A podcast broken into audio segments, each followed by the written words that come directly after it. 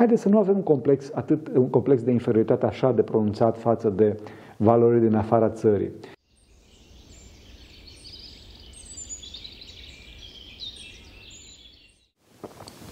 Slavă Tatălui și Fiului Sfântului Duh și acum și puruia și în veci vecilor. Amin. Pentru că cine Sfinților Părinților noștri, Doamne Iisuse Hristos, Fiul lui Dumnezeu, miluiește pe noi. Amin.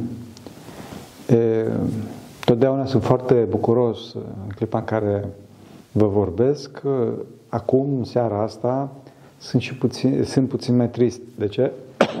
Pentru că văd, odată cu trecerea, de fapt, a pandemiei, chiar dacă mai există, mai există forțe care încearcă să o mențină, văd că oamenii, în loc să se întoarcă către Hristos, găsesc alte surse, surse de știri, alte surse de preocupări, alte surse de interes, în loc să caute știrile cele adevărate, să caute cunoștința cea adevărată, să caute preocuparea cea adevărată, care este Dumnezeu cel atot înțelept, Dumnezeu cel atot puternic și, în ultimă instanță, Dumnezeu cel mântuitor, care ne mântuie, adică ne salvează de uh, cenușiul acestei lumi, de plictisul acestei lumi.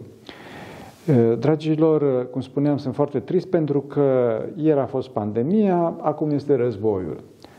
Nu este bine, fraților, să fim atât de îngrijorați pe tema războiului, cu toate că la prima vedere așa pare, pentru că dacă suntem îngrijorați mai mult decât este necesar, în clipa respectivă, mintea noastră se întunecă și nu vom avea luminarea necesară să gestionăm această situație. Nu vom avea luminarea necesară să gestionăm nimic din cotidianul nostru, cu atât mai mult să gestionăm o situație cum este criza geopolitică de la nordul țării noastre.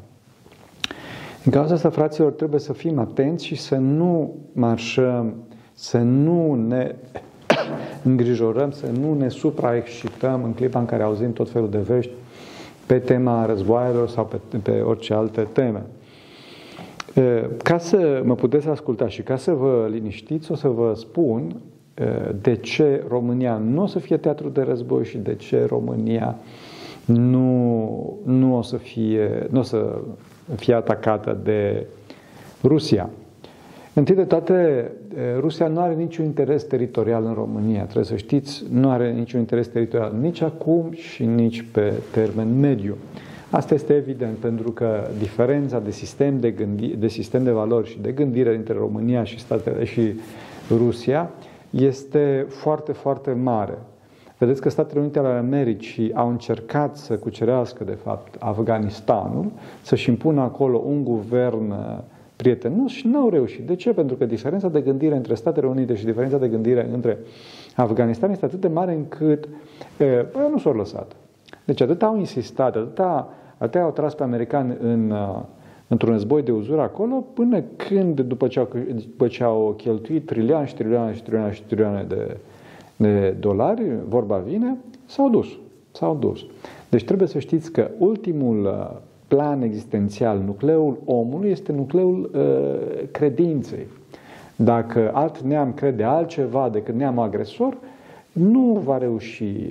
Nu va reuși. Și din cauza asta, principalul război este război informațional, trebuie să știți, nu este războiul uh, armat. Războiul armat care este ultimul.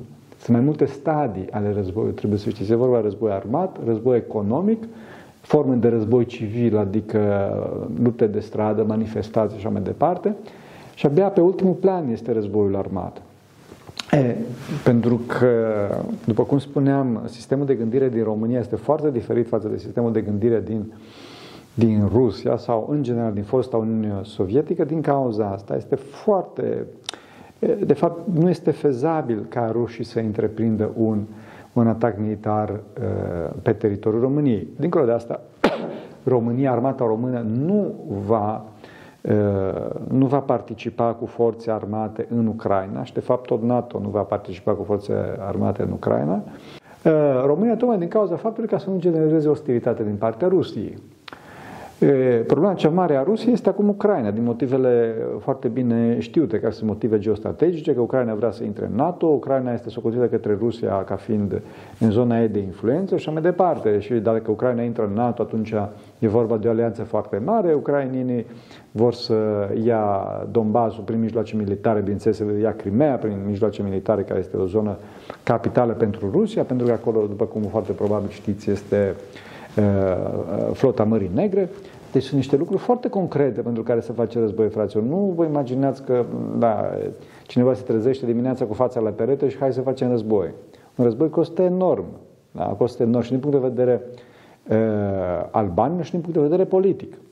Din punct de vedere albanilor trebuie să știți că uh, Rusia are o, o economie egală cu economia Italiei, dar un popor mult mai mare. Din cauza asta, nivelul de trai al, al rușilor este sub, sensibil sub nivelul de trai al românilor și asta scade din, pe zi ce trece. Deci, eh, Rusia nu își poate permite un război de durată și, de fapt, Rusia nu dorește război, dorește să câștige cât mai mult pe cale diplomatică și, de fapt, nimeni nu dorește război. Vestul nu dorește război pentru că dacă rușii atacă, atunci vestul are și șifonat că n-au reușit să oprească pe ruși prin amenințări, prin, uh, pe cale diplomatică. Și asta este, bineînțeles, în ochii lumii un minus din partea vestului. Deci nimeni nu dorește război. Nici Rusia, nici vestul. Acum, bineînțeles, nici Ucraina nu dorește război. Dacă ar fi fost uh, vorba de război, ar fi atacat de mult. Dar acum uh, discută și fac tot felul de, cum se spune, și arată mușchi militari. Bun. Deci, România este la adăpost, trebuie să știți. Și dincolo de asta, Rusia, dacă este să acționeze în alte, în alte, în alte state, de să acționeze militar, nu să acționeze România, să acționeze în Georgia, pentru că acolo este o țară mult mai mică, este o poziție geostrategică mult mai importantă pentru ruși și cum îi spune, Georgia nu este membru NATO, România este membru NATO. În clipa în care o țară este membru NATO, există celebrul articolul 5 din statut care spune că agresiunea împotriva unei țări membre NATO este agresiunea împotriva tuturor celorlalte, se consideră ca fiind o agresiune împotriva tuturor celorlalte țări membre NATO. Deci rușii n-au, nu se riște asta pentru ce? Păi nici în Ucraina rușii nu o să cucerească Ucraina pentru ce? Că nu au ce să ia de acolo. E vorba de o țară și mai săracă decât Rusia, o țară falimentară, după cum socotesc că știți. Așa. Bineînțeles că dincolo de asta, cum spuneam, există celebrul război hibrid cu cele cu palierele respective, deci, le repet încă o dată, este vorba de război informațional, război economic, război, forme de război civil, adică revoluții și manifestații de stradă și așa. Și, pe ultimul plan, este abia războiul armat. Acum, cel mai important este aici, este războiul informațional. Trebuie foarte mult să fim atenți la acest război informațional, că acest război informațional nu vine numai din partea Rusiei, ci vine mai ales din partea vestului. Înțelegeți?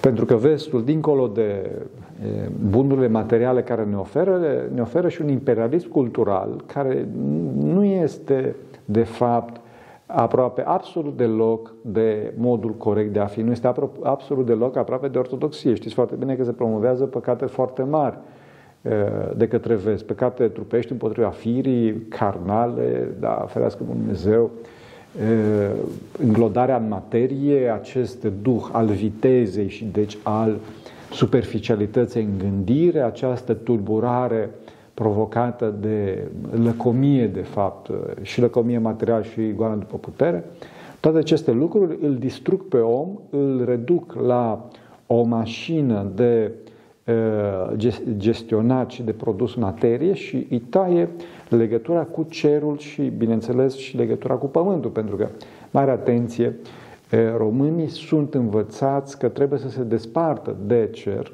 pentru că nu le produce bani, adică de Dumnezeu, și deci de aici de, de iubire, de anvergura în gândire, de adâncime în gândire și trebuie să se despartă și de legătura cu pământul. Adică să, dacă cineva este țăran, este un prost, dacă cineva este un fermier, este și mai, și mai prost și mai departe, nu este la modă să ai pământul tău, grădina ta, nu este la modă să ai animalele tale și așa mai departe. Deci din cauza asta, fraților, ca să vă mențineți libertatea și să nu deveniți dependenți de sistem, trebuie să fiți foarte atenți, să aveți grădina voastră să aveți uh, animalele voastre, dacă se poate, astfel încât să, să vă, vă asigurați o anumită independență, pentru că dacă nu veți fi în continuu dependenți de uh, un sistem ideologic care este, de fapt, un sistem ideologic uh, păgân. păgân da? Pentru că în ultimă instanță, atunci când se promovează ateism, se promovează, de fapt, ateismul nici măcar păgân nu mai este, pentru că e, nu mai crede în absolut nimic. Sau, mai bine zis, cum spunea cineva, crede în ei înșiși. Deci este vorba de cea mai periculoasă formă de credință, credința în mine. Așa.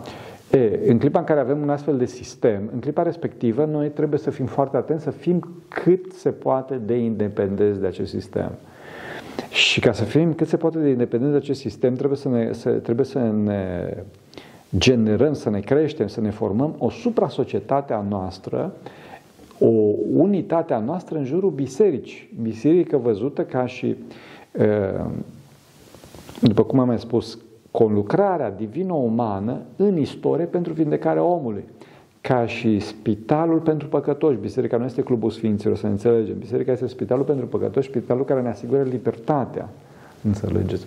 În clipa în care omul are această libertate provenită din uh, împlinirea poruncilor Domnului și intrarea în comunie cu Dumnezeu și simțirea Dumnezeu înăuntru lui, atunci uh, această libertate spirituală îi dă o foarte mare forță, o foarte mare putere, o foarte mare curaj ca să aibă și libertate materială, adică dă curajul să cum spuneam, să aibă grădinița lui, să aibă uh, legumele lui, să aibă mâncarea lui, animalele lui și atunci omul nu, este, nu se mai supune foarte ușor uh, uh, la, la ideologia care îi se impune, pentru că omul nu mai este frică, înțelegeți? Mai ales că acum cresc prețurile și toate astea, înțelegeți? Deci, din cauza asta, întâi de toate trebuie să fim aproape de biserică și ca să, unul din lucrurile foarte importante care care ne ajută să fim aproape de biserică este cunoștința limitărilor noastre. Smerenia, fraților. Trebuie să fim smeriți. În clipa în care omul acceptă că este, că este limitat, că nu poate să le știe pe toate, da? Adică, fraților, nu putem să devenim peste, no- peste noapte virusologi, nu putem să devenim peste noapte geostrategi, da?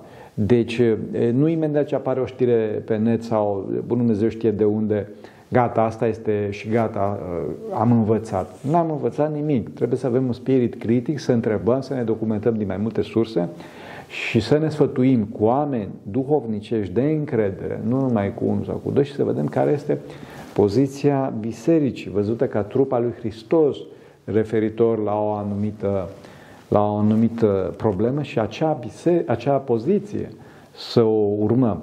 Deci, fraților, mare atenție, trebuie să avem acest spirit critic și pentru acest lucru trebuie să ne oprim puțin din viteza asta nebunească cu care ne îndreptăm niciunde.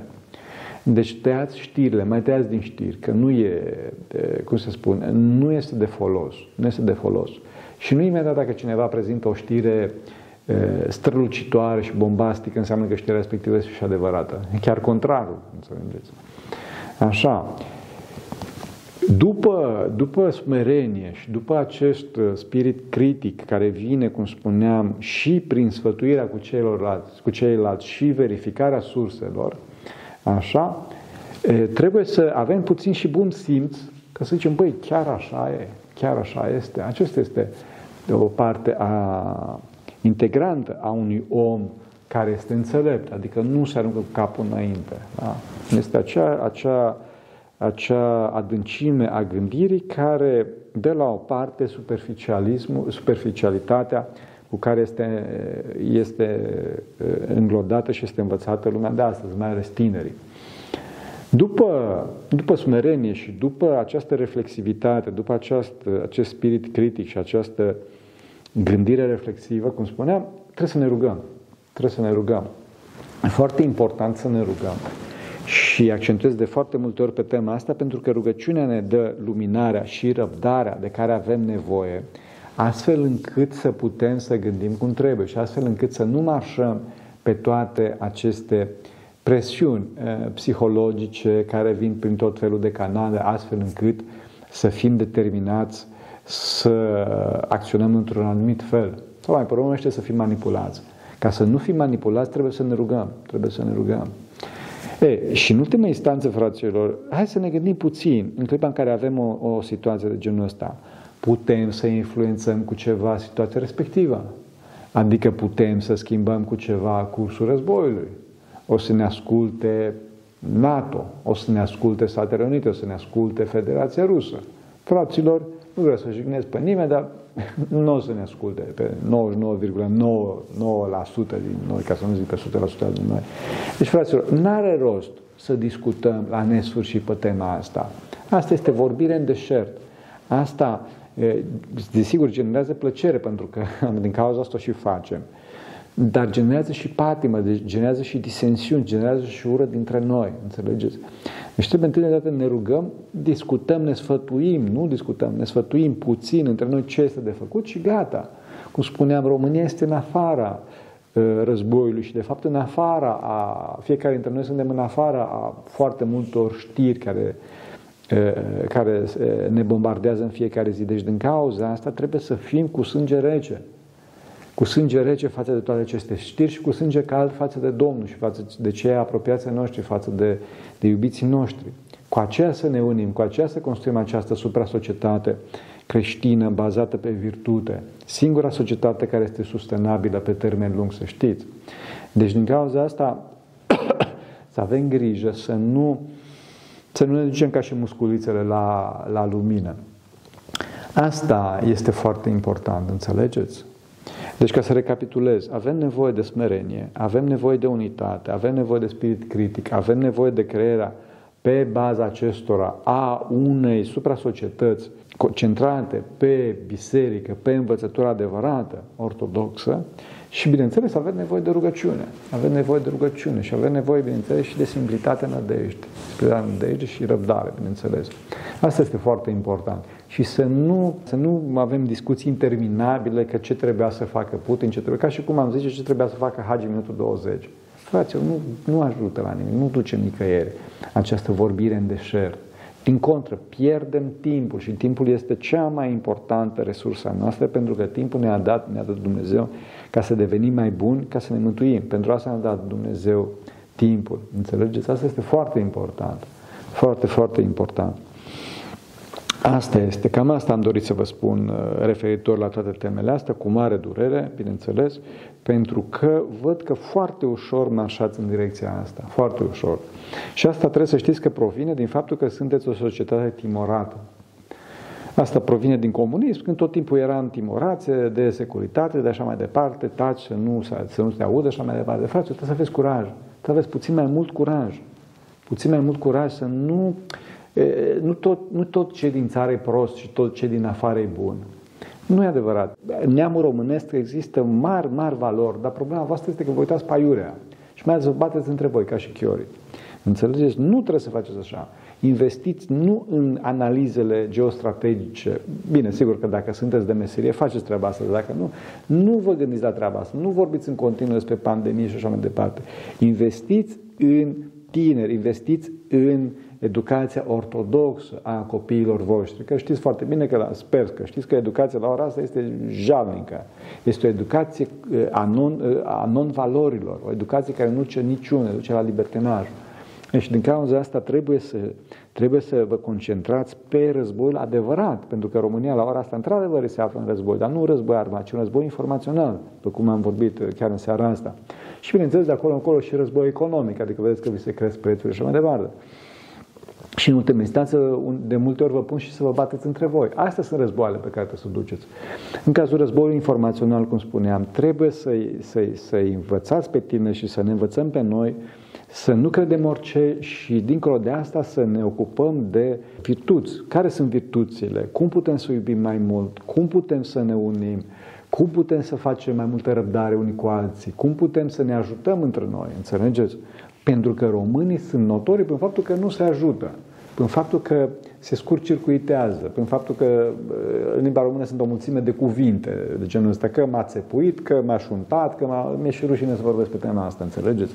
Fraților, nu-i bine așa. Haideți să facem răbdare unii cu alții. Uitați-vă la toate aceste mari țări, da? apropo de Rusia, apropo de Statele Unite, apropo de Germania, apropo de Japonia, toate aceste mari țări sunt foarte uniți uh, între ei și se iubesc foarte mult, dar noi nu avem uh, dreptul să ne iubim între noi, să ne iubim neamul. La noi este rău, la ceilalți este bine. Jucăm la două standarde, înțelegeți? Ei, pentru că știu această, această mare putere a unității, din cauza asta ei o folosesc și pe noi ne învață că nu este bine, că este ceva urât și așa mai departe, ceva în orice caz de dezavoat. Nu este așa, fraților. Trebuie să fim și noi uniți, trebuie să fim foarte, foarte uniți și să iertăm pe celălalt, să trecem cu vederea. Apă sub pod este, lasă greșelile lui, că ce m-a făcut el și nu știu ce și așa mai departe. Lasă asta. Lasă asta. Roagă-te mai bine pentru el. Roagă-te cu durere pentru el, pentru că și el a fost înșelat de diavol. Apropo de diavol, vezi că diavolii sunt cei mai uniți. Nu există în istoria bisericii o, o relatare în care să se arate că diavolul s-a ciutat între ei. Nici vorbă, niciodată. Pe când diavolul întotdeauna introduc râcă între oameni, introduc ură între oameni, introduc dezbinare între oameni. De ce? Pentru că diavolul bagă, bagă râcă și distrug, uh, distrug, pe, distrug unitatea oamenilor, ca să distrugă pe oameni, să distrugă pe oameni, înțelegeți? Deci este foarte, foarte important să fim uniți, să fim uniți, să fim aproape de noi. Și am amintit atâtea țări care, cum spuneam, unele, unele erau chiar mult mai sărace decât România. Japonia e o stâncă pierdută în Oceanul, în Oceanul Pacific, nu are nimic. Dar are, are, la ora asta are o industrie și o tehnologie extraordinară, o economie extraordinară. De ce? Pentru că sunt uniți. Și îi spun, la noi nu vă băgați, ne ocupăm noi. Înțelegeți? Haideți să nu avem un complex, atât, un complex de inferioritate așa de pronunțat față de valorile din afara țării. Și trebuie să fiți, să fiți conștienți că în neamul românesc există această învățătură de credință de succes. Haideți să ne rugăm mai mult și să fim mai oameni, mai serioși, mai manturi. Să ne ajute Bunul Dumnezeu. Slavă Tatăl și Fiul Sfântul și acum și purea și în vecii Amin.